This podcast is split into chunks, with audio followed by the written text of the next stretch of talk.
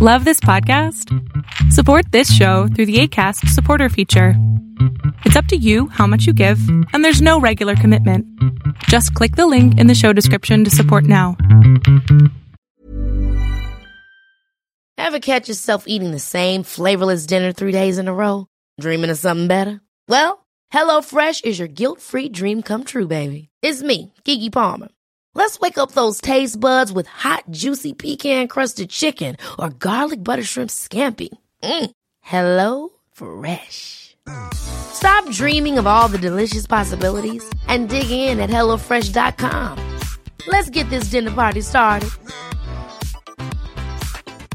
You should celebrate yourself every day, but some days you should celebrate with jewelry. Whether you want to commemorate an unforgettable moment or just bring some added sparkle to your collection, Blue Nile can offer you expert guidance and a wide assortment of jewelry of the highest quality at the best price. Go to BlueNile.com today and experience the ease and convenience of shopping Blue Nile, the original online jeweler since 1999. That's BlueNile.com. BlueNile.com. Quality sleep is essential. That's why the Sleep Number Smart Bed is designed for your ever evolving sleep needs. Need a bed that's firmer or softer on either side? Helps you sleep at a comfortable temperature? Sleep Number Smart Beds let you individualize your comfort so you sleep better together. JD Power ranks Sleep Number number 1 in customer satisfaction with mattresses purchased in-store. And now, save 50% on the Sleep Number limited edition Smart Bed for a limited time. For JD Power 2023 award information, visit jdpower.com/awards. Only at a Sleep Number store or sleepnumber.com.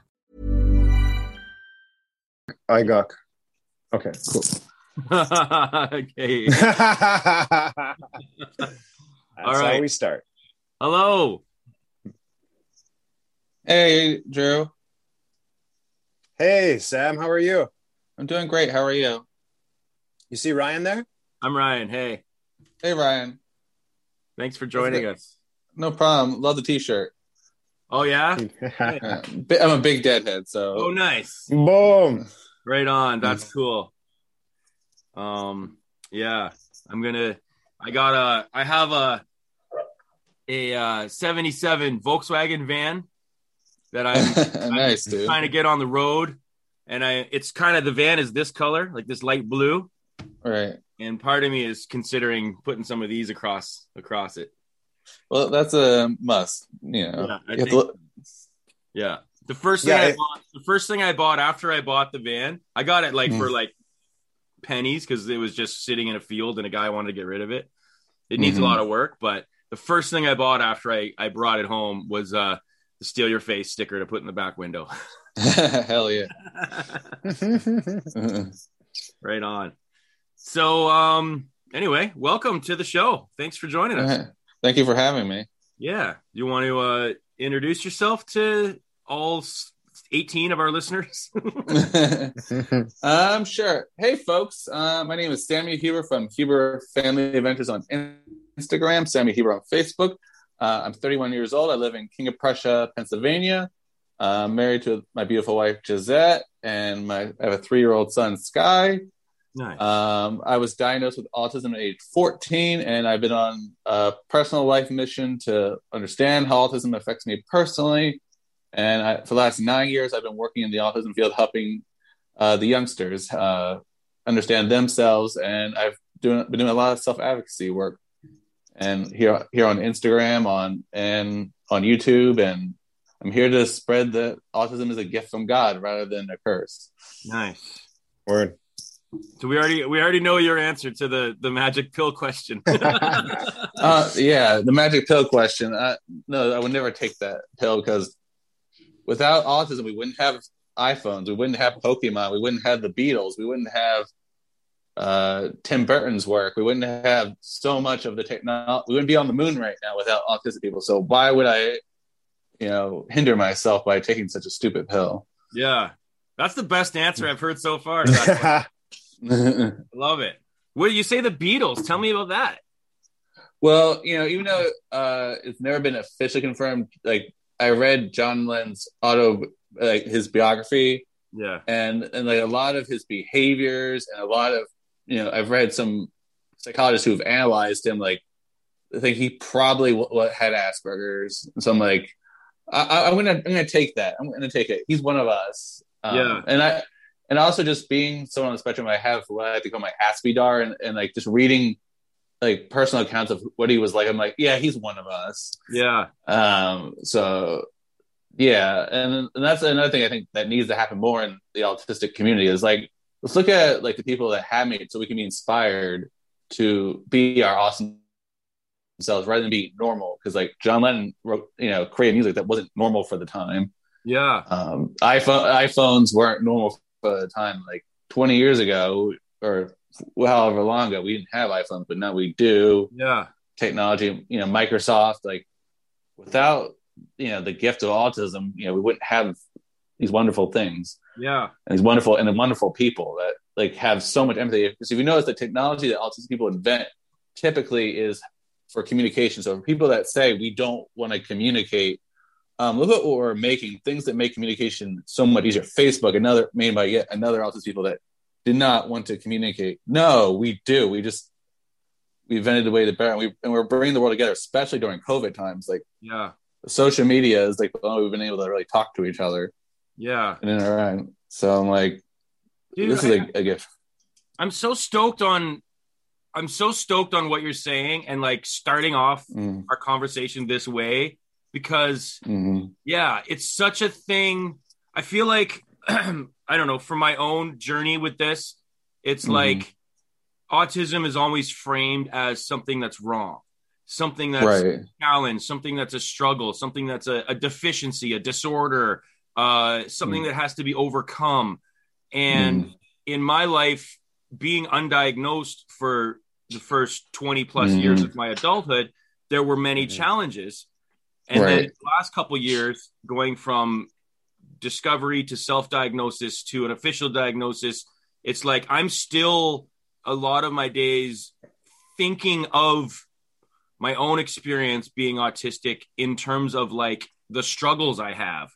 Mhm. Mm. And it's it's what I didn't even realize until just you talking now, but like that's a negative framework to be working within instead Mhm. of like just jumping right into like I mean, yeah, the struggles are real, but like let's focus on this positive shit. These artists, these inventors, these musicians, these uh scientists, like yeah, we wouldn't be on the moon. We wouldn't and and and another thing I think is really interesting that is like when you talk about people in history that existed before autism diagnosis was a thing and you look Yeah. back and they go well this person probably was and this person probably was and da vinci or whoever and you just it's it's pretty cool you know Mm.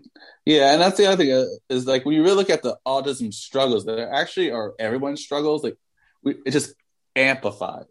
yeah That's the way I look at it. I don't look at it as oh, it's a disorder. No, we're just amplified human beings. We are because we're born Hmm. without that filter, that natural ability to filter. Like no, we're experiencing everything that everyone else experiences. We're not different. Uh, we're just humanity fully. Re- I think fully realized almost yeah because we don't because we don't see the unwritten rules that that when you really think about it, no one actually freaking follows. You know that everyone acts like no, it's normal to be this way. I'm like, but you don't do those things that you say are normal. Yeah, or follow consistently. You know. or follow consistency. Yeah. So like stop thinking of as less. No, like we're just pointing out the faults, and I think that's why people have that negative mindset about autism because like we're a, a reflection of society because like what they try to mm-hmm. teach us in therapy, what they try to teach, like that's what, and it doesn't work out the way they think it should. It's like we're highlighting what needs to be better about society. That's why we are the inventors, the musicians that change things for the better and teach people to be a bit more kind because uh, we have to because like before the diagnosis of autism, we were the eccentric, the quirky ones, yeah you know, and no one, you know, no, no one looked like down on us, but like something happened in the early 2000s where like all of a sudden we were looked at, you can't, they, they can't function in society. I'm like, what, what happened there? And then that's one of the things I do in my posts. Yeah, I'm trying to answer that question. No, I think it's just people started being aware of we are pointing out things that need to be made better in Yeah. society. And, and that and, th- and that's a gift from God right there because we all everyone wants to live in a progressive society, not going back. yeah Uh, um, and people always try to sh- Yeah, everyone tries to shut up. You know, people try to shut up John. They try to shut up all these great thinkers. Why? Because they are pointing out things that people were too scared to actually address. Yeah. It's such a it's interesting to think about too because like I don't know um there's still I mean there are autism is a spectrum Mhm. and there are like the people that are maybe like us that are considered more high functioning or whatever and then there are like people that are considered um i don't know what the right word is but ha- or have more challenges or maybe nonverbal or need 24 care- hour assistance or care and all this stuff. And it's like it's it's i find it uh, difficult sometimes to have these conversations about autism entirely because it's like people like us are going like hey like we just want to do what we do and be part of it all and and be artists and be inventors and be all this but and and not be looked at as deficient but yet our own art- autistic brothers and sisters who are i don't know like have Uh, autism in a more severely presenting way do need that help and and i don't know it's it's hard for me to articulate right now what i'm thinking Uh, I, I I get what you're saying. You're you're talking about the ones that have more challenge, the ones that can't talk. But look at and parents often say like they don't have the gift that you have. But I'm like, look about how much of a better parent they made you. They made you more kind, more patient, more loving, more understanding, more aware of mental health in this crazy world that was highlighted how poor our mental health is, especially in 2020 yeah. Like that that's a gift that our nonverbal autistic brothers and sisters are giving us like the ability to really understand somebody learn to better communicate yeah. um, even and also enjoy the simple things like because like most parents with neurotypical children take for granted oh my child learns to use the potty at the, at the appropriate age. But Yeah. like when an autistic child nonverbal reaches the mark they appreciate that so much more how much they Yeah. achieved and how miraculous as a human being to be able to do those things for themselves and yeah um, I've worked with nonverbal Mm. clients that like his he actually got a job. You know, he was freakishly strong, and he lift beer kegs from one from point A to point B, which would be from the store to the car, and he was happy. And the other thing is that they also worked in McDonald's flipping burgers. Like that's a very simple Yeah. motion. Like someone's got to do it, and if they're happy, that's way way more important than oh, you know, are they a lawyer or a doctor? Like Yeah. if they're happy, let them be happy. Like one of my favorite stories about John Lennon is the school when they asked him what he wanted to do for a living, he didn't say, "Oh, I want to be a musician." He said, "I want to be happy." yeah Um, and that's what I Mm. think. And I, t- I always tell that story to parents that like if your child's happy, they're still contributing. It's like yeah Mm. most of the world loves cheeseburgers, and if that's what your child does for a living or like cleans the floor of a McDonald's, like yeah let, let them be happy. Someone's got to do those jobs, and that's God's purpose for them. And also, yeah when people meet them, that you know, they makes them understand autism better. Like yeah that's the other thing is if we're just shoving these low functioning kids into the, you know, into the basement somewhere or asylums or whatever, like people aren't going to ever truly understand autism. But if we bring them into the limelight, Mm. how amazing these these kids are, yeah um, you know, that's what's going to truly end the stigma against people like myself, like you Yeah. or them. But if we're tr- like trying to hide them a- a- away, um, that's not good. Like I love how in S- with Sesame Street, how they have an autistic character, Yeah. and you're starting to see uh, us starting to come into the limelight because like it, it's a. I think autism is not a disorder. It's a it's a culture. It's a different way of talking. When people when I say that to people, it's like a light bulb goes off. Oh, they're not less. They're just they speak a different language to me because yeah you wouldn't say say someone that speaks Spanish is less than you. No, they just speak differently. yeah Mhm. And then, Mhm. and it's like all of a sudden this light bulb goes off in people's heads. Like, oh, okay, we're now we're willing to help them. yeah Uh, 100% Um, I want to um I want to s- circle around to like starting like get into like your childhood experiences and stuff in a minute, but f- first I I uh you mentioned you know the word Asperger's and and and I know that some people have an issue with that and I'm interested in talking about and finding out your opinion on that. I mean uh some some people in the autistic community are are very vocal about people not using that word anymore. I use it. I don't have a problem with it, but I'm curious what your if you have an Mhm. opinion on that. Um, my opinion is kind of like how Shakespeare said, "A rose by any other name is still a rose," or however that Yeah. quote goes. um, like I, I get the why they don't want to be called that anymore because it's been taken out of the DSM. And they just want to, you know, we're, we're autistic, and and like that's more. I think it's almost like trendy, almost like the, the- Yeah. use the word autism instead of Asperger's, like because Asperger's is disappearing from our vocabulary as a society. Yeah. Uh, but whatever you want to call yourself, call yourself that. You know that this is what I have. But Yeah. more importantly, what your name is, that is who you are. Your autism or your Asperger's is not define you. Who you are and your actions are what define you. Autism is just, you know, a label, you know, a label, like Yeah. a like a band name or like, but you know, the mu- the music of who you are it is what people are going to pay attention to. Yeah. Um, so whatever you want to call yourself, as long as you're happy and you can define it for people, because that's the thing I, I always tell my clients is learn how to define autism for yourself. You don't have to be an expert on everything autism because it's a spectrum. There's so much Yeah. components to it. Learn how it affects you personally, and you'll see yourself go far. Yeah. so true. So true. That makes a lot of sense. Um, I think too, like, I mean, I know it's been taken out of the DSM, but it's still it's still used as as a diagnosis in other countries. And like for us Mm-hmm. with this podcast and everything, I mean, we we have listeners all over the world. We we get emails and and messages from people in in you know Africa, Europe, Asia, Australia, Mhm. North and South America, all over the world. So to me, it's like I still feel like if someone lives in the UK or they live in Kenya or they live in Singapore or wherever, and if like that word is still used in the diagnostic, you know, whatever there, Right. then that's their world. And it's like I'm not going to be like, well, don't say that word because we don't say it here. It's like, well, you know, Mhm. it's it's still I think, and I also feel like a lot of people, um, they it's kind of a shorthand because like Mhm. people I know or people I encounter in my life, especially some who are maybe a little bit older too. Like if you say Asperger's, they know what you're talking about. Right. They auti- autistic, they kind of look at would look at me and go, "Well, I don't understand. You don't look autistic," because they just think of autistic as like the severe version. You know what I mean? Right. So I think it's just like a shorthand that you go Asperger's. They go, "Oh, okay. Like I know what that means, kind of." So Right. know. it's it's anyway. Um, but yeah, do you What do want you, what do you say, Sam? How do you define? Yeah, well, how that's do a you good define it for question. yourself? How do you define As, uh, that, how do I define Asperger's or how do I define autism? For- Just yourself. Or, or what do you call yourself? Like if someone asks you about you.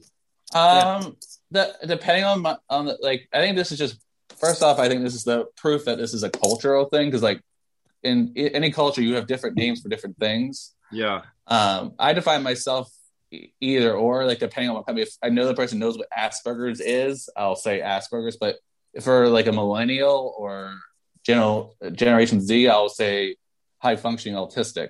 Yeah. Um, but I define myself by my name and my ac- actions. Though, like autism is just uh, a scientific way of looking the way I think, the way I feel, the way I process the world, the way I, my feelings are amplified. And Yeah. um, I would define myself as Sam, and I would define myself as quirky and eccentric and uh, awkward as hell sometimes. But like, um, uh, autistic or not um, and it's just um, through my positive energy like that's how i can define myself it's not autism does not mean i'm it's not who i am it's just i define myself through what i project into the world Mm. uh, which is positively you know And Sam, has part of that come from owning the fact that you are comfortable, like with with your state? Yeah it it, it, come, it came through a lot of tri- trial and error. Like anyone who's listening who thinks like i was born this way uh-uh. I know i went through the whole blaming autism for all my struggles all- why i don't get women why i don't get a Yeah. job why I, I went through all that but then i came out the other side and like met my wife who is for example my wife who's from new york. When i told her i was on the spectrum she just like batted an eye and, and i'm from new york city. Like you think you're strange like you should spend a week in my own neighborhood Uh, and it kind of it was just like this light bulb moment like oh like if i'm proud of who i am like it won't be weird to people it's when we make it like weird that other people think, oh, there has to be something wrong because they're so upset. Yeah. Uh, um, so if you love your autism, other people will. Like, and that's the thing, thing, thing that happened for me in college, too. For example, is like, oh, you have autism. Oh, that's cool. But when I like freaked out, they, they oh, there's something to freak out about here. Yeah. because you have that where you know where where you are on the spectrum, you have the power to choose how people react to you and react to your Yeah. autism. If you're freaking out and saying there's something seriously wrong with you, that, that's how people are going to treat you. They're going to put you on walking around the eggshells around you. Yeah. Um, but if you're confident and you love who you are, you love your autism, they're going to be like, this person's awesome. Mm. Uh, and, and enjoy being your present. And if they don't get you, they don't get you. And that's not because you're autistic. That's because you're human. There's no human on this planet that everyone loves. Like there's like that everyone loves John Lennon, but you know most people do. Yeah. Uh, and that's okay. And that and that's fine because that's just part of human. Like, and then that's what I tell a lot of people is like, this is we autism does not separate us from humanity. Yeah. It's just we're a different culture. We're a neuro neurodiverse culture, and that's something everyone I think can understand. Yeah. Dude, you're like, I, was just- Woo! I, I Is love it oh. Sunday? Is this Sunday? Because it feels like a sermon. It I feels so good. I was just gonna say, like, if I if I had the money, I would pay you to like phone me every morning and just talk to me for like ninety seconds and just be like, "Yo, did- like, Paul, Yeah. yeah. let's get you know." And I'd be like, "Oh, I feel great. I'm gonna start my day feeling awesome. Like, you're killing it. It's so good. Um, such a good. Thank feeling. you. um, but uh, yeah, let's uh, let's let's circle around to uh, you and like your uh childhood and growing up, and like you said, you were diagnosed at 14. I'm really curious to just kind of hear about your your childhood, what your family life was like, school, and like what ended up leading you down that road. All right. Uh, well, in the first grade, I was diagnosed with ADHD and nonverbal learning disability, which means I couldn't read body language, and I struggled to speak above like a one syllable word. Like words like remember and hospital were really hard for me.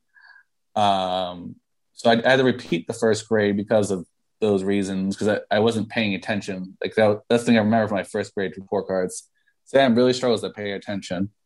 Um, but my mom, after years of going through so many different schools, like uh, she's a therapist herself, like I am convinced that he has Asperger's. So let me get him re-diagnosed. So Yeah. at 14, I got re-diagnosed with Asperger's, and um, due the fact that you know I had a m- mother in the autism field, like she you know did a lot of my therapy herself.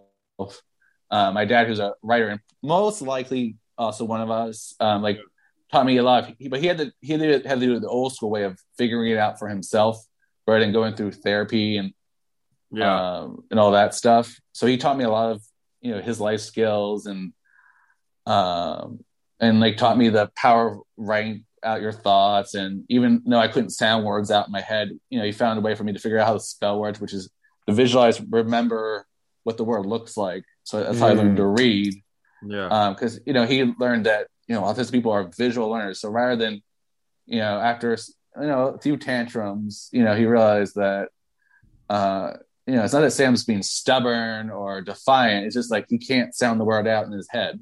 So let's use his let's use his eyes to learn how uh, to read. And then you know with the right re- reading tutor, I just all of a sudden started reading and I, I started picking up every book left and right. Like after fighting it for so long.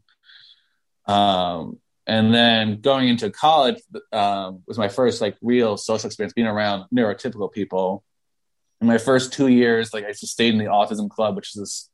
All we did was sit around and watch Disney movies in our PJs. I'm like, this is not the college experience. I want the like a microscope version of Animal House, yeah, like just some like you know something. So I had to learn, but I'm like I'm not comfortable with drinking yet. So like I came up with this technique of just like you know, sneaking over to the trash, grabbing a few empty beer cans. Like I drank this many when I started going to parties, and then Huh. so I got comfortable with uh, the college uh, scene, and uh, and also I had this light bulb moment in my beginning of my third year of college was that no one knows who the hell they are, even the neurotypical people. I'm like, oh, I actually can relate to you. I actually can have sympathy for the struggle of figuring out who you are. This, Yeah. this is not. I can realize this is not an autistic thing. This is a dumb, per, young dumb person uh, experience that everyone has and Mhm. everyone has to learn. Mhm. Um, I, you know, I did you know some dumb, crazy stuff that all kids do in college, and I learned from those experiences. And I think that's I never had an IEP. I know you know I went to a school for learning disabilities, so not just autistic people, like just kids with some sort of mental health thing going on Yeah. and I just started having real life experience and, and learned to reflect on that. Like, how can I do better? And even like allowing myself to piss people off. Like, that's how they're not to do that. Yeah. Um, and then, you know, meeting my wife, you know, who's a very spiritual person, I got closer to God and then had a very religious experience uh, last year with Jesus, came over Jesus and like, but not like fire and brimstone Jesus. I'm talking about the love of Jesus because Jesus is all about the love, you know, and that, and the, the fact that he, can, he'll never judge me. And if and I only worry about his opinion, all that judgment about my, my stimming or, or how people might look at my autistic traits doesn't matter because I'm like, yeah. It just do- doesn't and you know and then Mm. I, I only focus it taught me how to focus on the people that are just like oh Mm. he's stimming but like i'm not going to point it out or you know insult him for doing so and i've learned you know there are there's a i never you know tell my fellow aspies stop stimming like there's a time and place to do it like Yeah. i really need to stim i'll go to the bathroom at work and i'll i'll stim away for like five minutes Yeah. um and that's the, the thing and it's the same thing with, with just like if a woman needs to you know pump for her kid like she goes off into a private room and does that Yeah. it's um and then and that's what I, I like to do with my advocacy work is making work more autistic friendly Yeah. because we're like we're amazing workers we're hard and dedicated Yeah. workers but we, we just need a moment to be ourselves like Mm. anyone else at work it's equivalent of going to get a cup of coffee i explained to my neurotypical uh, coworkers like my stimming is like me recharging my batteries getting ready to be the best uh, worker i can be um, Yeah. and that's been my you know journey and then also be a public speaker and working in the field myself i've seen how far i've come and i realized that even though there were struggles for me i'm like look how strong i am now like i went from barely being able to speak to being able to run my mouth for hours and hours like this Mhm. that Mhm. that's really you know really far and it doesn't matter and read, I, I, and you learned how to read too, bro. I learned how to read and it doesn't matter i didn't get at the age appropriate time like No, that's no. a, that's another term that needs to be thrown out like I've Mhm. met older in- narratable individuals who can't do half of what I do. Yeah. Uh, like it, you get. I, I like to like. There's a joke by Gabriel Iglesias called. He talks about Hawaiian time. You get there when you get there, and that's how I try to live my life now. Like, okay, I'm still 31 years old. I don't have a driver's license, but I'm like, I'm gonna keep trying. You know, I've, I've failed the test seven times, I'm gonna keep Yeah. trying until I can drive and I can get my pickup truck and you know slap a steely face on the back and Nice. uh, and do and do my thing. But you know, I'll get there when I get there. Um, Mhm. Mhm. uh, and Yeah, I that, didn't that's get, the I didn't get my license till I was like 35, I think. Mm, right. You got you got there, my friend, and that and that's the other thing. They just I think people just need to throw out this whole concept. No, there's no such thing. It's just people like to feel and people like why do we have the concept? People like to feel in control. Yeah. They're saying I'm normal, um, but there's no such thing as that. It's like it's, it's just like a general guidelines. Like once you realize they're just guidelines, not actual rules. Yeah. As an autistic person, it gets so much easier, and it gets so much Mhm. easier not to to not mask all the time. It's like that's exhaust exhausting to mask all the time to try Yeah. to act normal, rather than just be my amplified humanity. Yeah. That was I was that was going to be my next question. I was going to ask you about your experience with masking and and how what yeah, what that's like for you. Um, you know, I'm not free of it yet, but masking is a very uh hard process. Like it, like having a conversation. I did like just gearing up for this conversation. I had to like listen to some Eminem to pump myself up. Yeah. Uh, What era? and oh yeah, lose yourself. It's always Yeah. because like he talks about in that song about like his arms are sweat. Like I was already sweating before this yeah. uh interview. Like okay, I have to talk. I have to Yeah. you know all this stuff. Like, I had to prep myself to be His like this awesome. Yeah. Oh, sweaty. Mm. Yeah. There's vomit on his mm, sweater mm, already. Mom, spaghetti. Spaghetti. Yeah. Yeah. That's a great. Uh, I might have to watch such a that. I'm gonna song, watch man. that. That's such a good song. Yeah, it's a good. Yeah, it's a it's a great song, and I'm like, Um, anyway, going back to masking, it you know, like I know how to do it. You know, I took psychology in college just to learn how to mask properly because it was a scientific way of looking at human behavior. Yeah. So like I, I learned how to, you know, act normal, but it, it's exhausting, and it often like w- wears me out to the point where like I can't connect with my family after a day of yeah. acting normal. So I'm still in this process through through my religious beliefs to just being myself and Yeah. you know as long as I'm kind like Yeah. to other Mhm, people like mhm. that's Good all that matters. Like Yeah. that that's all I can do. Like as Jesus says, like do unto others as you would do unto yourself. So I'm like that Yeah. that's the best I can do as a human being. Yeah. So I, I'm trying to, you know, I still have the reflex of, of masking when I'm when I meet someone I don't know. Sure. Um, but you know, I, I once I get to know someone, like my amplify, my true stuff comes flying out. Like, Yeah. um, and I start to, you know, remind, remind myself I don't have to maintain eye contact. I just have to every three seconds come back to somebody's eyes, Yeah. which is a lot less uh, anxiety provoking rather than. Yeah. Yeah, yeah. Uh, uh, I, I catch myself doing that though. I hate to Mm. like you guys probably experience it. I sometimes just like zone Mm. out on one Mm. person, and then I'm like, that's uncomfortable.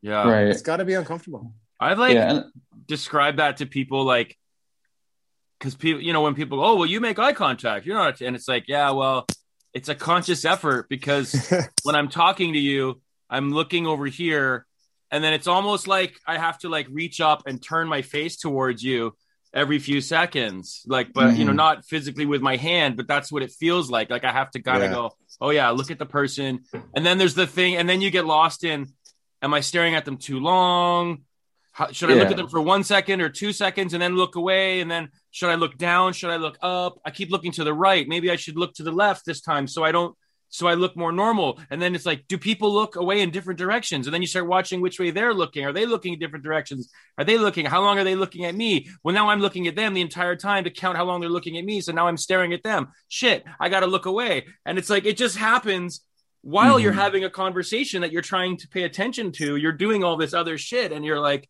wow, this is fucking yeah, and then you're like, yeah. then you, no wonder and you why I have ADD. No wonder why I got the ADHD for sure. Yeah and then, then you miss five minutes of the conversation because you're so busy worrying yeah. about where your eye should be. Yeah. And the way I, I, try to explain to people all the time is like it's like two different like body functions: eye contact and listening. Yeah. Mm. You know, and we and as I'll tell you, we know listening is way more important than eye contact. Yeah. Because if you allow us to look away from you and you ask us to repeat what you said, we'll well then look right at you and be like, you said da da da da da da da. Yeah. But, totally. Totally. But then if my you're wife like, all the time, my wife's like, "What did I just say?" And it's like verbatim, and she's like, "Fuck." You were listening." Right. But then Yeah. if they're like hold eye contact, because I've had people like follow my eyes around, like they're like moving their head like yeah. around with me, and then I'm so stressed out by that. I'm like, I have no idea what you just said, ma'am or sir. I have no idea. And it's funny Uh, because it, like, I think for neurotypicals, if you're not looking at them, they don't think you're listening. Mm. Whereas for us, if we're looking at you, it's harder for us to listen. So there's just this disconnect that happens in the in the perception of how we're how we're. mm-hmm. Right. Which Sam, when you think about Sam's case, like you were first diagnosed with ADHD, and then it's because of your mom that you dug a little. She dug a little further and got the Mhm. autism diagnosis, and it could have been institutionally in your school that a teacher was like, "Well, he's not looking at me, so he's Mhm. not paying attention." So Right. And That's exactly like, what I, I happened. was- right. I was diagnosed the same way. Like a lot, even my mom in a restaurant, like she was so upset that I wouldn't look the server in the eye. But I said, listen, I, I'm sorting out my thoughts. I'm just not, it just makes me uncomfortable at this point to Mm-hmm. look her in the eye. And it's part of it was making the server feel uncomfortable too. hmm Yeah. Yeah. Sam, do you And- still, do you still have an ADHD diagnosis, or Um, or like do you still I- think of I- yourself as that too? I, I still have it. I Yeah. like it's, it's it's not gone away. Like it, it's almost like it's a, it's a characteristic of my autism. I like it, Yeah. like it doesn't it doesn't go away. Like I have to do a lot to make sure I stay focused. I have like a million lists, like twenty million reminders on my phone to do things. yeah. Um, because I'll do like I'll do chores half you know halfway through, and then I like like oh I totally should do that, and I wander off as I'm doing Yeah. that chore, and then my wife comes in. Sam, you didn't take the garbage all the way out. I'm like, oh yeah, I left that by the door. Yeah. Um, but it, it's taking like you know a lot of self care is how I to manage my ADHD. Like I Yeah. eat, a healthy diet, very grounding foods. That usually helps me manage my ADHD. Yeah. And and it's also just I've as any other human being, I've learned to build my skills on helping myself rem- remember to do things. Yeah. And also being kind to myself when my ADHD is really acting up. Like, all right, I'm not gonna get anything done today, but that's okay. Like Yeah. everyone Mhm. has their off days. Yeah. Uh, it's, it's when you're fighting your ADHD and like angry and like you're tight, your body's tightening up. Like, oh, I should be able to focus. Yeah. No, like that, Oh, you're making it worse. You're making it worse. So if it takes you an hour to refocus yourself, take that hour if you have it. Or Yeah. if you only have five, I find even doing five minute meditations help me refocus where I am, or Yeah. listening to Eminem or the Grateful Dead or music just helps me with that repetitive pattern of musical notes. Helps Yeah. my focus get right back on track. Or stimming, like let, let me get myself back on track. This is an opportunity to get back on track.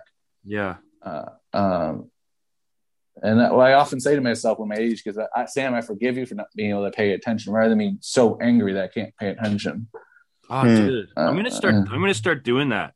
Loving Mm. yourself. I'm gonna start doing using the take a Mm. page out of your book and start doing that and just actually Mm. saying out loud to myself, Ryan, I forgive you for this. Like, cause I, I spend half, I spend half of every day just beating the shit out of myself for all the stuff I'm Mhm. struggling with. And it's like, I'm trying to undo that, but it's, it's Mm. like, it's so baked in after decades of, you know, Mhm. it's hard I've been to there, like, brother. unwrap it all and be like, Hey man, just, you know, Yeah, some and days I'm like, I get one thing done and I'm like, cool.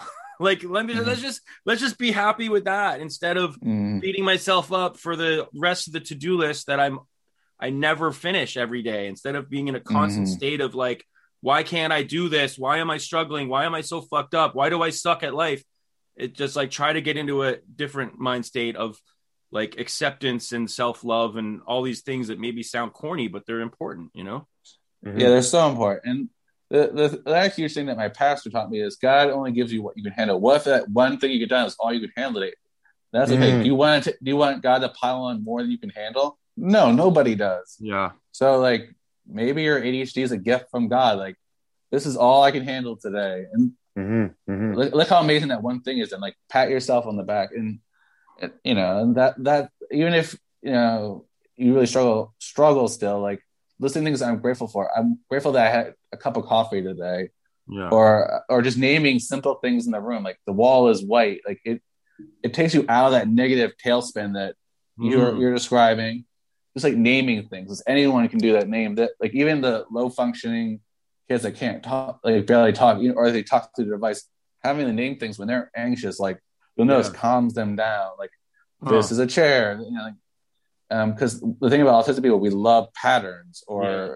being able to make that simple connection oh i can do this and just start so simply by naming things Huh. um, can get you on that positive mind track. You don't even have to say, even if it sounds corny to you, I love myself. Okay, if that's too corny for you, just name things Yeah. in the in the room, and notice how your anxiety drops. It's like, oh, I can do this, because then you're you allow your eyes to wander as they want to.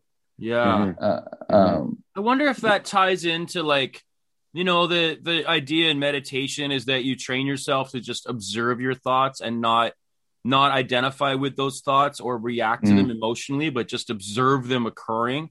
And I wonder if that's that's exactly sitting there it, my just- friend. by sitting there and just naming things, you're simply just sort of accepting reality, naming what's around you, and then it, it's it'll translate into your thoughts as well. That they're just thoughts, just like Mhm. this thought Mhm. I'm having is just like that chair. This other thought I'm having is just like that wall. This other thought I'm having is just like that carpet. They're just things occurring that I'm noticing that I don't need to react to. I don't need to react to the chair. I don't need to Mhm. react to the wall. So I can train myself to not react to the thoughts in the same way I'm not reacting to just the objects in my periphery. That's interesting. That's exactly what it is. Because like it, it's so simple. Because everyone's like, I can't meditate. Because the the stereotype of meditating is that you empty your mind. I'm like, no one. Mhm. uh, and Mhm. yeah, people with ADHD, like our minds wander so fast. Like our Yeah. processing speed is so fast. So Yeah. you have like Mhm. going Mhm. um, it's, like it's such a struggle. So right, like I like, like to look at meditation as this active activity, not this which is calming for me, like naming things rather than Yeah. sitting. I can't sit for, for like five, ten minutes and just go um. Um, so I, I can't come up with your own way of meditating. Yeah. That's meditation right there, naming things. Following, you know, Jerry Garcia on the guitar for 20 minutes. Yeah. That's meditation, like following where he's going. yeah. Um, Mhm. like whatever calm, calms you, as long as you're not hurting yourself or others, like Yeah. do that rather than, you know, going Mhm. um for, Yeah. for a, a while. I know someone It's who like- just swims laps and just counts. She just Mhm. counts like counts to a hundred and then and just swims and counts and just keeps counting and like for 20 Mhm. minutes just swims laps and counts and it's like you know she's like is that meditation i'm like yeah like for, for sure because Yeah. it's, it's calming you it's doing a pattern it's just like releasing it's it's you know Mhm. the thoughts Mhm. come and go There's no investment. Like there's thoughts, but you're not. There's no emotional weight. yeah Exactly. And, it, and that's what helps calm down the anxiety in you. Like when you start naming things in the room, you realize, oh, these anxious thoughts are just thoughts. They are not who I am. This is temporary. It yeah reminds you that it's temporary. But when we're in that anxious state, we think, oh, this is how it's always going to be. yeah always going to feel this way. But like just naming things, just simple things like that, or counting, like going back and that reminds us that this is a temporary thing that I can change my thoughts, yeah Mhm. uh, Mhm. and th- that's the huge thing to remember, ra- rather than being so tight in our anxiety all the time. And if it takes you several hours to calm down, that's okay. It's better than you know the people that are you know are up all all night, coked out of their mind or whatever, to, to escape escape Yeah. reality. Like w- Mhm. it, take time to love yourself is Mhm. what is my message when it comes to calming your anxiety and, and your struggles with ADHD is you get yourself calm, you can focus. yeah Mhm. Yeah. Mhm. And you'll know the difference. Like if you, you'll know, Mhm. even if it's a slight difference. Like um, this good book by uh, Questlove, um, Creative Quest that I read. He uh, he had to make all these big decisions, and during those moments, he just took ten breaths, closed his eyes, and was able to make like life defining choices that helped him in his music career. Hmm. Yeah. But it, but if he didn't take that breath, who knows what the fuck he would have done? yeah Right. Yeah. And breathing is something we all can do. Even no matter where you are on the spectrum. Like even our lowest functioning, like I've taught very low functioning kids how to just Yeah. because they could, they're they're watching and then they mimic it back, uh, yeah and they're, and then they're calm.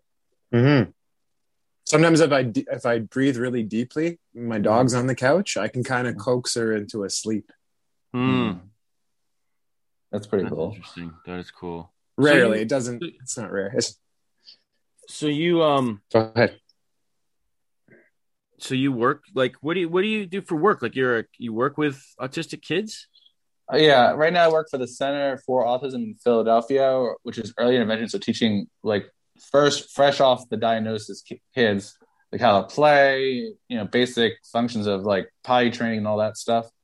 How self, like basic forms of self regulation. Before that, I was in a school. I worked at a school for you know autistic children of all varieties. So that was like I always consider like my me getting my master's because I never went after I finished college. I didn't, didn't go back. But I, I know so much about autism because I've because I am autistic myself, but also watching the different variations of autism. Like I learned so much from that, and like learning coping strategies that help m- myself, and I, I teach that to them. Um, and I also, you know, I'm trying to write a book with my dad about the father son relationship because there, there are a lot of books of the mother and child relationship, but the dad's Hmm. perspective, yeah and we're trying, we're, but we're also gonna make it funny, like not Yeah. just all the struggles, how hard it was. It's like, there's a lot Yeah. of sob stories out there, but I'm like, let's Yeah. make it funny. Like it's gonna be called the fart contest. The what I mean, the fart contest uh, yeah, that was the first thing me and my dad connected over. Is we both like to fart, so we go back and forth, and you know, fart, um, and and so we're gonna tell funny ways of how I grew up and how a funny way of looking at the challenges I went through growing up, and uh, and that that thing is another huge key to it. You gotta have a sense of humor about what you're going through. If you can laugh at what you're going through, you feel so much lighter. After. Yeah. It's another another great calming way is laugh. Like how Mhm. funny it wa- was. I missed that social cue yeah Uh, yeah rather than mhm. obsessing over that. Oh my god, I should have looked in their eyes as I shook their hands. Like, that's how I used to be. Like if I missed one cue, my rest of my day was shot. Yeah. I'd be obsessing like I would be obsessing over missing that cue. But I'm like, if I like make a joke out out of it, like, uh, you know, uh, I was just being eccentric. You know, I, was, Yeah. I put I put all my emphasis in that handshake, or when I'm like, oh, but I I I looked at the good things I did in the conversation, like. Wow, like I listened way better than that person did. Like I said things and they they obviously weren't hearing me, but I'm like, you know, it's funny that a, a autistic person is able to pick up on like what other person's feeling and Yeah. uh like we're not as disabled as people think we are like it's so funny to realize everything people say about us is wrong Mhm. Yeah. So wrong. it's so wrong it's and then it gets to the point where it's funny and then Yeah. i move on with my day Yeah. you know rather than obsessing over me Mhm. i'm not in the wrong here i just if i went into i went down to mexico and spoke really bad spanish i'm like you know, it's, it's the same thing Yeah. Yeah. Yeah. I, I I miss cues, but I, I'm starting to learn. Like Yeah. language, is one of the best ways to learn a language is immersing yourself in culture. Yeah. And that's what I try to teach my when I do talks at college. I say, you know, people that want to work in the field, like go hang out with autistic people and like like you would hang out in a different culture. You'll learn so much more than reading a textbook. This is what autism like yeah. no, Mhm. it, it, it, it takes out the humanity. But if you hang out but if you hang out with us or date us or whatever, you start to We're, realize we're funny. we're, yeah, funny. we're pretty cool. Like I think autistic people are so funny and doing this podcast. Yeah. Like we've had so many times where we're just laughing and then we're just like, I don't know if neurotypicals would get this joke, but it's Uh. we're hilarious. Right. I I pretty Mm. much cry every show. Mhm. I cry pretty much. I do too. So- Sam, so so is Mhm. part of your book going to be like dispelling the myths of autism? Because we're going to touch Oh, yeah. that a bit. yeah it's that's that's the huge part of it it's also talking about healthy uh, masculinity because the way i was taught how to be a man was like the toxic narrow-minded a man has to be the provider and, Yeah, and he has to be tough and must can't show emotion but like because i don't Yeah. have a filter i'm nothing but emotion, emotion. right and my and it wasn't from my father my father is the same way very an emotional person uh and is not your stereotypical macho guy like he the only he pushed me to work out because he knew i wanted to get better at playing basketball in high school he wanted me to work out so because it he knows it helped out me mentally uh, not because this is what a man's supposed to do i'm like Mhm, uh, like anything else in society it, that's those stereotypes it's all bullshit folks mhm, it's mhm. all bull, you know, pardon my language, but it is. And once you realize that there's so much more to being a man, like Mhm. actually being a present father to my son, yeah. uh, makes me more of a man. Like because a lot of men, you know, have if they follow those negative stereotypes, run away from their children. But I realize I'm so much stronger for being there for my child, Yeah. and showing him, him what a man. Like when I fix my uh, leg off my chair, I had my son, wa- you know, sit with us and watch me and my dad put the chair back together Yeah. And teach like that very old school man. We show our children Yeah. uh, Mm, how how to do things, um, right. Because we're all visual creatures, not just all the people. And they, my son's neurotypical, but he learned by watching, and you know, I could see him picking it up. Like he's, you know, he was interested, and Yeah. um, crap, You're I told us- available. I'm no, you're basically you're an available father, and and you and you preach kindness over Mhm. Mhm. shame, shame, and and guilt. Right. Yeah, and and I think that's the way to go, and like that's why autistic men should be fathers. I've had people come up to me and like they found if I I didn't know your parts worked. I didn't think know that autistic people had sexualities. I'm like, What? I've What? had Next I'm show. yeah. Yeah. And I'm like, yeah, we do. Like even my nonverbal one, like, yeah, like look, he's checking out that girl's butt right now. Like Yeah, that's sexuality yeah. right there. wow. um and yeah and i like, like, the fact that we're we we can be very honest fathers like that's how we get rid of the toxic male energy like again the Mm. beauty of autism is we're getting rid of the toxic things of the past where yeah. men had to be stoic and unemotional and amount and i tried that when my wife was going through a labor being like the tough like i feel nothing you can do this honey Uh, and it it just aggravated her more. But when I was like, like I'll never understand the pains of labor, and like showing that empathy, like she started to, it was easier for her to go through that process of bringing her son into the world, rather than me being this mountain of emotion Yeah. emotionlessness. Yeah. Um, Mhm. and, and that and that's an, like another phrase I, I'll probably use. Like autism is the dispeller of bullshit, like that Mm. society tries to feed us, Yeah. Yeah. uh, and that's why God created us this way to get rid of the bullshit, folks. Mm, Yeah. I love that. I love that. I certainly found that too. Like I have like a zero bullshit toler zero tolerance for bullshit in my life, and I just I get so confused by people that are like, um, you know, like things like like somebody will tell you be telling you how they don't like some other person, and then you'll see them hanging out together, and you're like, I don't understand. You just told me you don't like them, but now you're hanging out with them, and they're like, oh yeah, but so blah blah blah blah blah, and I'm like. I don't. It Mhm. doesn't make sense to me. Yeah. Anyway, there's a lot of. um I, I know uh, there's something I just wrote a note down. Something you said earlier, like a few moments ago.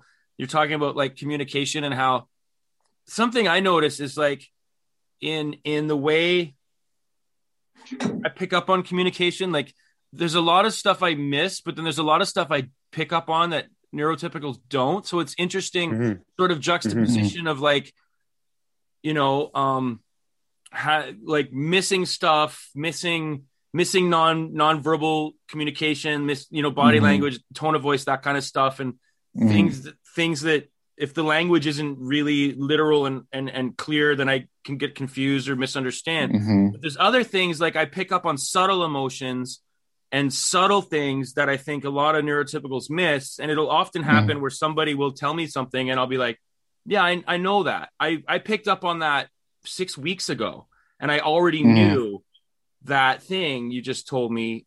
And they're just like, what? How could you have known that? And I'm like, I don't really know how to describe it, but I just picked up on something and I just knew. Like, it's Mhm. happened a Mhm. lot with and it's like with relationships like with people you know um just like subtle changes in their behavior or their communication who have like cued me to things where i just figured out something and then like yeah a month or two months later they tell me that thing and i'm like yeah i already knew but i don't know how Mhm. i don't really know how to describe to you how i knew i just did it's like it, it Mhm. it, it feels like it was like a an intuition but it was came Mhm. from subtle cues that that you know what i mean does that make sense Yeah, it that makes perfect sense. It's like it's kind of like almost like we're, we have like a built-in Sherlock Holmes kind of device in our head where yeah we see these little details that no one else sees, these patterns patterns yeah no one else that no one else sees, and we connect the dots, and that's why we come up with these amazing inventions like the iPhone and stuff. We, we see we connect the dots, and but the thing is, society always like beats us down for not being emotionally intelligent. We are. We just Mhm. we we process and communicate our emotions a little differently yeah and that Mhm, we mhm. and then we get you know we're, we're very empathic people i've i've come to realize that yeah we we we have empathy it's it's so much we bottle it up and stuff we just sometimes forget to let it come out of our mouths like i see that you're struggling. You know i'm so sorry that you're going through that. Like i can relate to that. And yeah. the other huge part is we use i statements a lot. Like we start talking about ourselves and we're like oh you're being selfish. You're not even listening to me. Like no we're using Hmm. we're actually talking about them and Yeah. how we can relate to them. Yes. Um, and how we go, go through that, you know, we, like, you know, listening to someone. So, to our neurotypicals that are listening to this, like when we start talking about ourselves, when you're like, I had the worst day, I'm like, we're actually working on relating to you and internalizing what you're feeling. So, and- yeah and, we're like stirring it up in our Jesus pot here, and then we're gonna spew it back out this way. And like, yeah so if you're looking to the at the content, what we're saying, like, oh my God, they understand, they feel what I feel. So, yeah it's just a different uh, emotional language but we, we have empathy we have anger we have happy we have all the emotions they're all there just just stirred up a bit differently but still Yeah. tastes real good what's that i said it tastes real good like good Yeah. to me like yeah it, it's like you know when you make when you make a, a dish on the stove uh, different than the recipe but it still tastes just as good yeah it's, Mhm, uh, mhm. it's, it's like that Like, we Yeah. feel emotions di- in a different way but it's like how we we felt empathy and we're Mhm. there for you Mhm. yeah and society's often like interacting on a level that is like we want re- like results and answers right now and i often find that some of my best insights for dialogue even for things like this they come hours after the fact yeah Mhm. yeah we get there when we get there. Like if it, get like there. sometimes I'll think, yeah, like sometimes like my wife will want empathy, and then like I won't know how to say it to her. Then like four hours later, I'll come back. You know, earlier when you were talking about da, da, da, da, like like oh my god, that must have been so hard. And she's like, I would have liked that in the moment, but then she, you know, then we work out what she was feeling. Like Yeah. like that's the other people think when they're working on their relationship with an autistic person, like allow them to feel what, what you want them to feel, you know, what you want from them, but get let them get there in their own time. Yeah. you want them to feel sad for you or empathetic. Let- Wait, wait, if it takes four hours for them to figure out how to get the words out of their mouth, Yeah. like, just be patient with that because they do. We do care so much about our loved ones. Mhm, We're mhm. gonna we're gonna coin a new term because you know how people talk about island time, like you were talking about Hawaii or something. There's Mhm. island time, so there's gonna be uh, autism time. Yeah, I like that. I was like, you know, yeah, I'll, I'll get there. I, you're not gonna get that Yeah, yeah. thing back from me in this moment, but yeah, four hours later, I'm gonna come to you and say the thing, and you're gonna go, okay, yeah, you get it. But it's, it's Mhm. we're on autism time. Sorry. Thanks, thanks a lot, Sam. Now we're uh, you know going to be delayed, uh, you know, at phase one of the podcast stage. Yeah, yeah, Uh, It's interesting. all right. those he's gonna have a he's those- gonna have a clock on the wall without a battery in it. Yeah. It's funny though, like those those myths that come up, like what autistic people have sex or like what? It's like and like the the empathy the empathy myth is so funny to me. Like, you know, I Mhm. talked about this before, but like um at my at my job, I like the the job I'm at right now is the first job I've ever had where I've been like open open about being autistic with everybody there. I wasn't Mhm. when I got hired, but I got hired and then just was like in this process of self-discovery and self-diagnosis at the same time. So it was like several months later when I realized yes, I'm autistic and then and I talked to my uh I asked my the boss to have a meeting with me so I could just tell him. And it's funny because the very first thing out of his mouth is, "So what does that mean? You don't have any empathy?"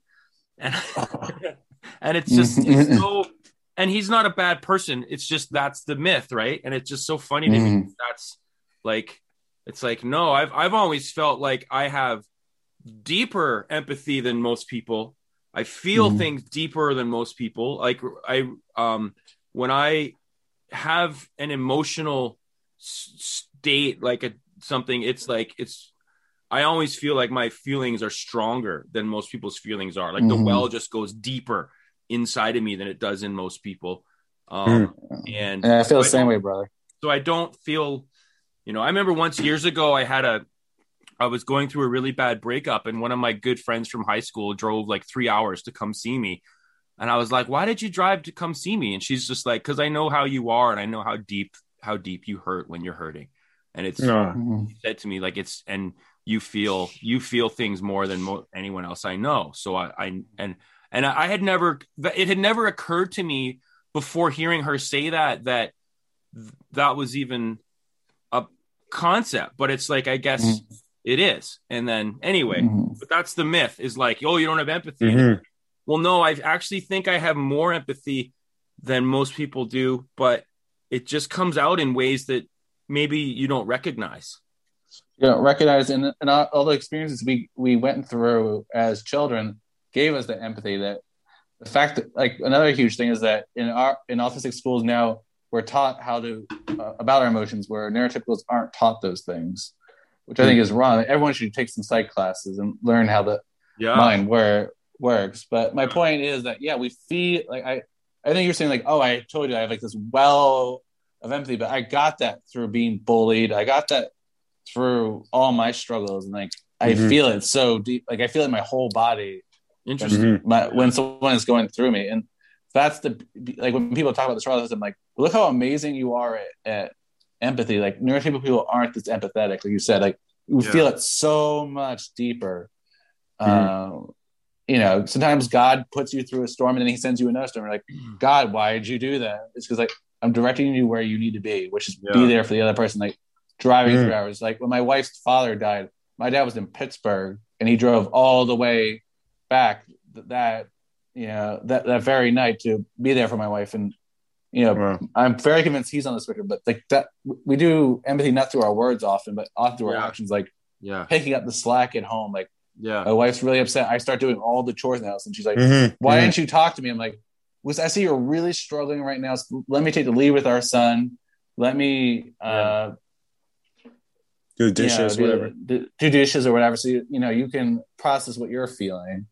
Yeah. Uh, and, and and that's empathy. And then she she'll do the same for me when I'm feeling things so deep. yeah. And like, look, I'm having a deep relationship. People always that's another myth that autistic people cannot have meaningful relationships with other Yeah. They can't have romantic relationships. And like, uh, yes, we can. It may take us a little longer to have our first serious boyfriend or girlfriend or yeah. whatever you identify as. Yeah. Um, like for example, my- when I first dated my wife, I it was very quick to say "I love you" because like we had the same interests. Because the way I was taught in school was, oh, if you have all this, you're interested in the same things, you know, you you know, you get along. So like, oh, we must be in love. And she's like, you've never asked me of how I got there, where I got, you know, to who I am today. And I'm like, that was a mind blowing for me because I'm like, oh. And I started asking her deeper questions of why she is the way she is, and Yeah. I learned I learned through having life experiences how to actually really get to know somebody rather than what they're doing in schools now for autistic people is teaching them like the baseline of how to connect with somebody. Yeah. They're they're not teaching you know, they make us feel like we can't go deeper than that when we Mhm. can, because like you said, we have this deep well of emotion. Like we just have to find a way to express it and Mhm, mhm. and attract the peop, right people that you know are willing to sit with us until we get to know them and they get to know us like which is actually not autistic it's human Yeah. and that's what i think should be taught in our schools like you're a human being not autistic you know Yeah. because you feel so much and that's what it's really meant to be human because being human is a spectrum in itself Yeah. it's not just you're a man i'm a woman no it's i'm i am whatever i identify as that in that given day and And also this thing that you kind of brought up earlier is like, what what can autistic people teach the rest of society? Right. So much. like You what? know, like what? Uh, well, look at uh, all the social media stuff we've invented. Look how we got to the moon. We've taught people how to shoot for their dreams that were impossible. People said, "Oh, we'll never make it to the moon." But what happened? Autistic people invented rockets that got us there. Yeah. Um, that Tesla, like free, like he came up with the idea for the iPhone back in 1900. Uh, like the concept Yeah. and you know, and it, then someone read that stuff and then actually made it. Mm, Uh, you know, another autistic, Steve Jobs, you know, actually took it and made it a reality. yeah. Uh, we and and now that's how the world has communicated. Without all his people in COVID, we would have been like super isolated, like even more than not being able to get our our Starbucks lattes, like not able to talk to it without our amazing phones hmm or you know computers like so for people like us like it we we're helping people can continue to connect with people because we're able to connect those dots that no one else can. Not because we're autistic because we are deeply human Yeah. Mhm, mhm. uh, and, and autism is just a label for that deep connection with what it means to be human which is that Yeah. we're social creatures that we need to connect Yeah. uh, with each other. That's what it, it means to be autistic to me is to be as human as humanly possible, yeah. which is to be compassionate, empathetic, and forward thinking Yeah. and, and creatively thinking and looking outside the box where everyone else seems to want to shove us into this box with this label. We're like, all right, we're in the box. Now we're going to invent a way to get out of the box and, and change the way you see the, the world for the better. Yeah. I think like in in in um like people f- talk about au- autism uh awareness and then there's like people talking about changing that language from trying to promote autistic awareness to autistic acceptance as like yeah you can be aware of us but let's get it to acceptance and i think like we have to Mm. go one step further to like celebration like get from awareness to acceptance to celebration because all these things you're talking about these inventions Mhm. and these people that have done these amazing things it's like Mm. if everybody actually knew that these people are autistic Yeah. and like celebrated this and said hey autistic Right. people are are involved in these amazing parts of our lives that have completely changed the world and made our lives better then then maybe there could actually be like um get to that place of people because it's like it's a weird place to live in when like all these inventors and scientists and artists have created all this amazing shit that human beings love but then they still make fun of autistic people or or don't mm-hmm. like life is it can be really challenging for a lot of us to sort of just get by in regular everyday life and mm-hmm. and and um mm. and that you know i think the stuff you're talking about is really important and I, I, hope we can get there where it's like people will go hey you know mm. what like we're happy to try to create environments where autistic people can thrive because it's actually going to benefit all of humanity if we do that mm-hmm. yeah mm-hmm. i mean would you stop steve jobs inventing the iphone no you wouldn't especially you, you know what I can do like I want to take it a step further than just acceptance, integration. That we, yeah. you know, like America is this melting pot of different cultures from different countries. What if it was a melting pot of neurodiversity, like different mm-hmm. minds? Yes. Uh, you know, and and then we start like we have, you know, April is you know autism month, but like, what if J- July was schizophrenic month or yeah. All all the major you know neurodiverse things uh, some people often like ask me like, "What do you think of autism?" I'm like, "Thank you for celebrating us, but what about everyone else who has a different mind than us? Because everyone yeah. has a different mind. Yeah, and and that's what should should be celebrated honestly throughout the year, every day by everybody. Like, yeah, celebrate the diversity because if we didn't, we still would be in the caves. Um, I wouldn't be surprised if the guy who invented the wheel back in caveman times was autistic because he's huh, things that are round roll better than uh, flat things and stuff, yeah. and you know, yeah. chip, chipped away at that. Yeah, and it's the same thing throughout mm-hmm. humanity. It's that forward thinking. Yeah, totally. Oh man, so good, so good. So Tim, how'd you find the show? Can I ask you how you found the show? Instagram. Yeah. Like you, you know, you just t- go into the search and you type in autistic podcast, and you guys come up. Oh, good. That's um, good to know. and then I, you know, I, I, listened to some stuff that you guys did and enjoyed it. I'm like, huh, I'm gonna be on this show. Nice. Simple as that. I want, and I right there, I wanted to connect with some people I've never met before. Yeah. Nice. I, I, have had this. I've been having this feeling uh, come up a few times throughout this conversation, and like we we uh Drew came on board at the start of this the start of this year to like help me um produce the show because you know mm-hmm. like I I I was um I think struggling a little bit with the executive function side of trying to produce a podcast regularly and and um but I came on because Ryan's fucking awesome and I believe in him. That's why I came on.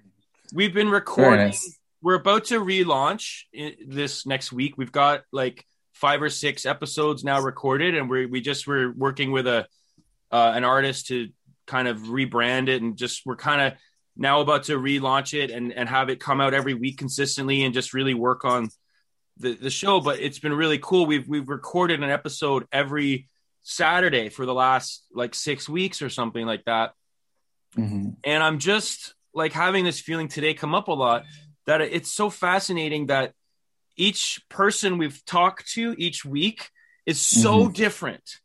Mm-hmm. And it's like mm-hmm. amazing to me. And I really hope that people will take the time to like listen to these and watch these because we're going to put it on YouTube as well. And like just get to really see, like you said, inside the autistic culture that there's all these different people and we're all like everyone that comes on the show is so different and so mm-hmm. like yeah, it's so kind. Yeah. Mm-hmm. There's there are some common uh threads, but there's so much um it's like I really hope that people watch it and go, "Oh, like yeah, these are just people. They're just humans. They're all they're just mm-hmm. different. They have different accents and different personalities and they look different and they're from different places and there are some common themes they're talking about about being autistic adults navigating in the world, but It's such a cool thing. Like you're completely different than anyone else we've spoken to, and so is everyone else we've spoken to, and it's just so cool. And I just feel really grateful that we get to do this. It's such an awesome mm-hmm. thing. And there's probably mm-hmm. because some autistic person invented the internet, invented this laptop, invented this program we're using to record it in, invented the mm-hmm. social media that we put it out on, that you found us on. I mean, it's it's really neat. Yeah, and I think what you said is, is beautiful, and that that's the thing is, if we want to end the, the stigma against people like us, we have to put ourselves out there instead of the experts telling the world this is what autistic person is. No, Mm. autistic people need to be telling the world what autistic people Yes. are and who they Yes. are, and what we are is humanity amplified, Right. and we we, we that through our life experiences we become who we are, like anyone else. It's part of being human. It's not a neurotypical thing. It's not an autistic thing. This is we need to be like this is a human thing, Yeah. and that's how we end the stigma, the myths, and all the bullshit yeah. surrounding autism is by being open. Because if people can be open about their traumas or their successes, and people can accept them, they can do the same for us. Mm. Um, Absolutely. And I think what you said earlier is so important. Like you're saying, if some like somebody should just like go spend time with autistic people if you want to learn, because you you can read a book, that's fine. But if you actually go hang out with a room full of autistic people, you're gonna just go, oh, okay, yeah, like these are people. Mm. Like it, it just, yeah, you know, what? it's like it's like how do you how do you cure racism? You racism occurs in people who grew up only around Sheltered. that, that look like them and don't Mhm. have experience. So if you're like a white person that's only ever been around white people who are racist, and you think you know black people or Chinese people or something are in, inferior because they're different, all you need to do is go sit down and have dinner at a table, black people, and you're gonna go, oh okay i get it now. I was an idiot. I was taught wrong. It's just these are just human beings. Like it's like Mhm. same thing with like a different culture a different language. It's like people that are homophobic just go be around some gay people. It's like i i worked years ago in toronto at a bar that was kind of close to a gay neighborhood and some of the people i worked with were gay and i would go out for on our nights off i'd go out drinking with them and go to some bars in the gay neighborhood. And i got very comfortable with Mhm. being around gay people where it was just like no no factor. It's just like these are just humans. They're just humans. There's this one aspect of our lives that's uh, different but the everything else we're just humans and it's like Mhm. there's no it's but it's just about exposure and i think that's so important Mhm. it's like anyone who's Mhm. listening to this if you yeah do what do what sam says if you want to learn about us man come hang out with us we're fine Mhm. Yeah. Yeah. Or We're just watch the last six episodes. Every guest, as you say, Ryan, is like so at, at such a different phase of their, you know, with their autism and they and they're just such different people. So it's just like Yeah. eye opening to talk to people each week. yeah Mhm. it is And we're loving the work you're doing with uh with young people. That's so fascinating. There needs Thank to be you. more of this. Yeah. Yeah, absolutely. How do you? I'm curious about your like. Tell me how. Uh, um, I'm not a religious person, and I'm completely open to anyone who is anything. Mhm. How uh, how does that work with, with you? Like, how did you get there? Um, through life expe- experiences, my wife's very spiritual. So I s- experiences very the ability to connect with nature, with with being with her, and but then one day I was just having uh, last year I was just having you know one of my you know really bad panic attacks, and I you know basically got you know vision of Jesus just coming down and helping pick me up and like and taking the anxiety from me. Oh wow, Um, and it was it was just a very real because like for years my wife has been saying like God's talking to you and we need to listen, but I'm like Yeah. I you know couldn't perceive that, but God came to me visually, which is the way I can understand. yeah, Since then, I've you know converted to Christianity, and um, it's just taught me to look at the world so much more positively. yeah, Um, and uh, and that's and, and like and I realized that Jesus is not about fire and brimstone; he's more about love, like yeah, which is, and he and he felt it so deeply. And the fact that he, after he would heal someone, he would have to go off and be alone for a while. I'm like, hmm, is Jesus autistic? It's like after, because after I after I help someone, I have to do the same Right. thing. I have to go off and stand by myself to release all the Mhm. crap, all Toxins, that, whatever. Yeah. the to- whatever. And I'm like, you know, and then just I was just making those connections, like, oh, this is probably being human. That, We're gonna. I, I I have I have this ability to. Mm. New podcast heal. name. Jo- Jesus is autistic. I was just gonna say where that's the title for this episode. Was Jesus autistic? yes. Uh, uh, maybe a little. Jesus. Jesus or John Lennon, you pick. Yeah. Right. Yeah, I mean, that's a whole nother podcast we can do together because that's uh, we can just do our research and do have a whole well of conversation about that. Yeah. Uh, and you know, uh, the way I look at Jesus is he's this amplified of humanity. Like, oh, I feel like an amplified human being. That, and Yeah. he has this quote where he says, "I do great things, but you can do better." So that means that we can do the same things that Jesus did, heal people the same way he could, Yeah. perform miracles, like getting to the moon. That's a freaking miracle. iPhones are a freaking mir- miracle because we are just barely out of the cave, just barely out of the jungle in our evolution. If you Yeah. really think about it, Yeah. Mm-hmm. compared to alien, you know, aliens who can fly all the way over here. Yeah. You know, we haven't got that far yet, but like we're we have still so much to learn, so much to heal and know. Yeah. And that's how I live by that quote that even though you know great things are done, I can do better for people like me and for humanity in general to be more tolerant and real and celebrate neurodiversity Yeah. as it should as as as humanity should be the celebration of being human. Yeah. That's awesome. Mhm. I like your amplified human idea. Yeah. Mm. Yeah. I'm gonna borrow that as like a rap name or something. Amplified human. Right on. Well, Sam, is there um anything else that you will you uh we haven't got to that you were hoping to talk about today or Um, I think we covered everything I want to talk about, which is again showing the world how freaking beautiful we all are. Yeah Uh, which I think we certainly did today in this conversation, and I hope we could have future conversations yeah about this very topic, and we could even have a fun ones talking about the ways that John Lennon or Jesus or anyone could t- potentially have been on the spectrum, and yeah and that's the thing is we got to show people that everyone identifies with. Because a lot of people identify with Lennon, and a Yeah. shit ton of people identify with Jesus and try to be like Jesus. You know, um, who is an There's lots amplified more. human. And there's so much more. Like, like that could Mhm. be a fun segment we we do, like talking about how amazing you know that you know look at all these autistic people that everyone looks up to. Oh, you, I didn't know I looked up to an autistic person. yeah Well, you you did. yeah like Albert Einstein yeah man didn't talk to he was six years old and he you know revolutionized science yeah tesla like you know the government is still trying to decipher his amazing free energy he invented free energy. Yeah. Because he because he wanted to make humanity better. Yeah. Mhm, and, and, and like that's, you know the whole the word autism means wanting to be alone in latin. I'm like we need a Mhm. new word. Like so, like a phrase that me that that describes what we are but like no we want to bring humanity in together Mhm. to get like togetherism. Yeah. Mhm, mhm.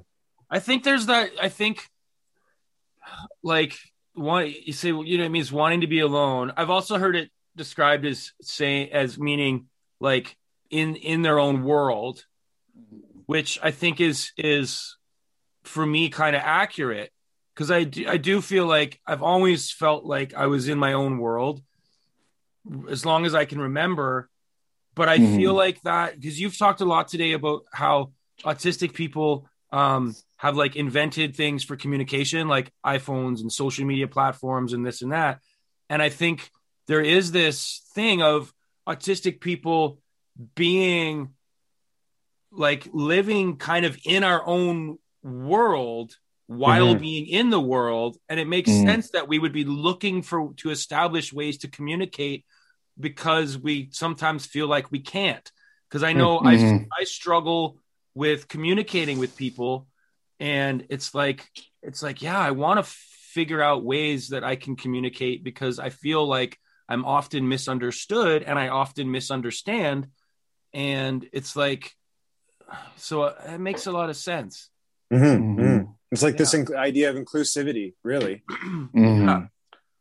and it's like not and like and and making sure people understand that it's like we're not we're not we're not like in our own in our own world like in a way of like we don't want anyone else like get away from us. We want to be alone. Leave us alone. It's not that. It's like we're in our own world in a way of like we maybe just don't relate in the same way or don't understand in the exact same way or Mhm. don't communicate in the exact same way which can create isolation or the feeling of isolation. But then we're Mhm. like trying to communicate trying to reach reach out oftentimes it can come out wrong or come out in ways that are perceived as like awkward or inappropriate or whatever, which can then sort of continue a cycle of of isolation, which unfortunately for a lot of autistic people leads to um uh you know like real isolation, which is unfortunate. But but Mhm. uh, yeah, and the, and, the, and the thing to do with the isolation is like we talked about earlier, simple things like I said like identifying somebody. I said hello to somebody today. Um, I said I remember to say how are you today, yeah, and and then you start breaking that negative mindset that isolates you as an autistic person, yeah, and just start Mhm. simple with connecting with someone. Like when I when I hear my you know clients say I want to make a friend, like just start with saying hello. That's all you have to do. But yeah. they're like, what? What about Mm. I'm like, no, just hello. That's all you Ah, have to do. advice. man. Just good hello. advice. I find Good I, advice, I've, man. I've been like working on this thing where like I go to work and you know everybody says something like how's your week or how's your daughter you know and I have to Mm. re- always remind myself because I'll they'll say how's your daughter and next thing I know I'm just telling them all about all the stuff I did with my daughter all week and then I realize they have this blank look on their face and then I Mm. go oh I was supposed to just say oh she's great how are you or how are you she's good Mhm, like it's like, oh yeah, I'm not supposed to. Someone is asking me that because it's just the polite interaction. Mhm. They don't actually want me to talk for ten minutes. I do though. When I ask you that, well, on a- you on a- when you and I I when you and I get on a phone call, we're like, let's just do a quick five minute phone call. It's like two hours later, we're like, oh shit, I gotta go. Um, Mhm, mhm. Yeah, and that And and yo, that's Sam, where, go ahead, buddy. Go ahead. Go. Sorry. like and like that way you talk about that, like that shows you you care about your kid. Like that's our language. That ten minutes, like that's that's, that's autistic time right there. mhm. Yeah. Way of- that that's the equivalent of us in our language saying she's great. yeah, yeah. Mhm, mhm. So She's people great. just I'm like tell you every detail of what our whole week enco- encompassed, even Mhm, though you mhm. just don't So want. that should be. I think that should be the new unwritten rule that oh, give this person ten minutes to gloat about their child yeah, because Mhm. because there are some people do that too. Like my daughter did this, my daughter did that. Then Yeah. you know whatever they're saying, which Yeah. is beautiful, and I love that. But let us do do that too. yeah. Mhm, mhm. I should just warn everybody at work too. Like, This is gonna take just, ten minutes. just just say hi, or if you if you are gonna ask me a question, just understand that I'm gonna talk for ten minutes. So, like, you know, just pick. Hey, Just pick. that's a good T-shirt idea for the Yeah. life autistic. Don't Yeah. ask me how I feel unless you really Yeah, want don't- to know. don't ask me how I how I feel unless you've got time. yeah, yeah. Well, Sam, Yo, Sam, you, you just one quick thing. You honestly, like, just in your reference earlier about how autism characters are making their way to the mainstream, you just, I don't know, you Mhm. led me we- weirdly to a place where in Wes Anderson's Fantastic Mr. Fox, Mhm. there's a character that just like occasionally after you know helping people he's a really like he's a handsome young guy you know fox character and he's like you know he, he's a very useful helpful guy i don't know if you guys know the character in the movie but No. um, he says two or three times throughout the movie he's just like i'm going to go in a dark place and just breathe and be by myself for a bit really? and yeah and like now that i think back i'm like was that like wes anderson's like really ingenious way of like including like just just like a hint of autism in the movie like yeah. it's brilliant Or or a hint of amplified humanity. Everyone needs to go off. Yes. And needs a, everyone needs alone time. yeah, It's not like this is about That's being human. yeah. that's what it is yes Amplified. amplified humanity new mm-hmm. name new name There's so, so many T-shirts coming out of this. We're gonna make T-shirts. Mm-hmm. Sam, you're, you'll get a, you'll get a cut. yeah man All right, thank you. I appreciate that. Go into my son's college fund. Yeah, that's awesome. Right on. All right. Well, man, like this has been so cool. I love talking to you. I really hope we can do this again. And yeah, let's let's do that thing where we talk about John Lennon and some other people. I think that would be so fun. Um, Mhm. yeah, Yeah. I would love that, my friend. if you're up for it. So yeah, thank you. pleasure man pleasure sam It's So been a much fun. pleasure.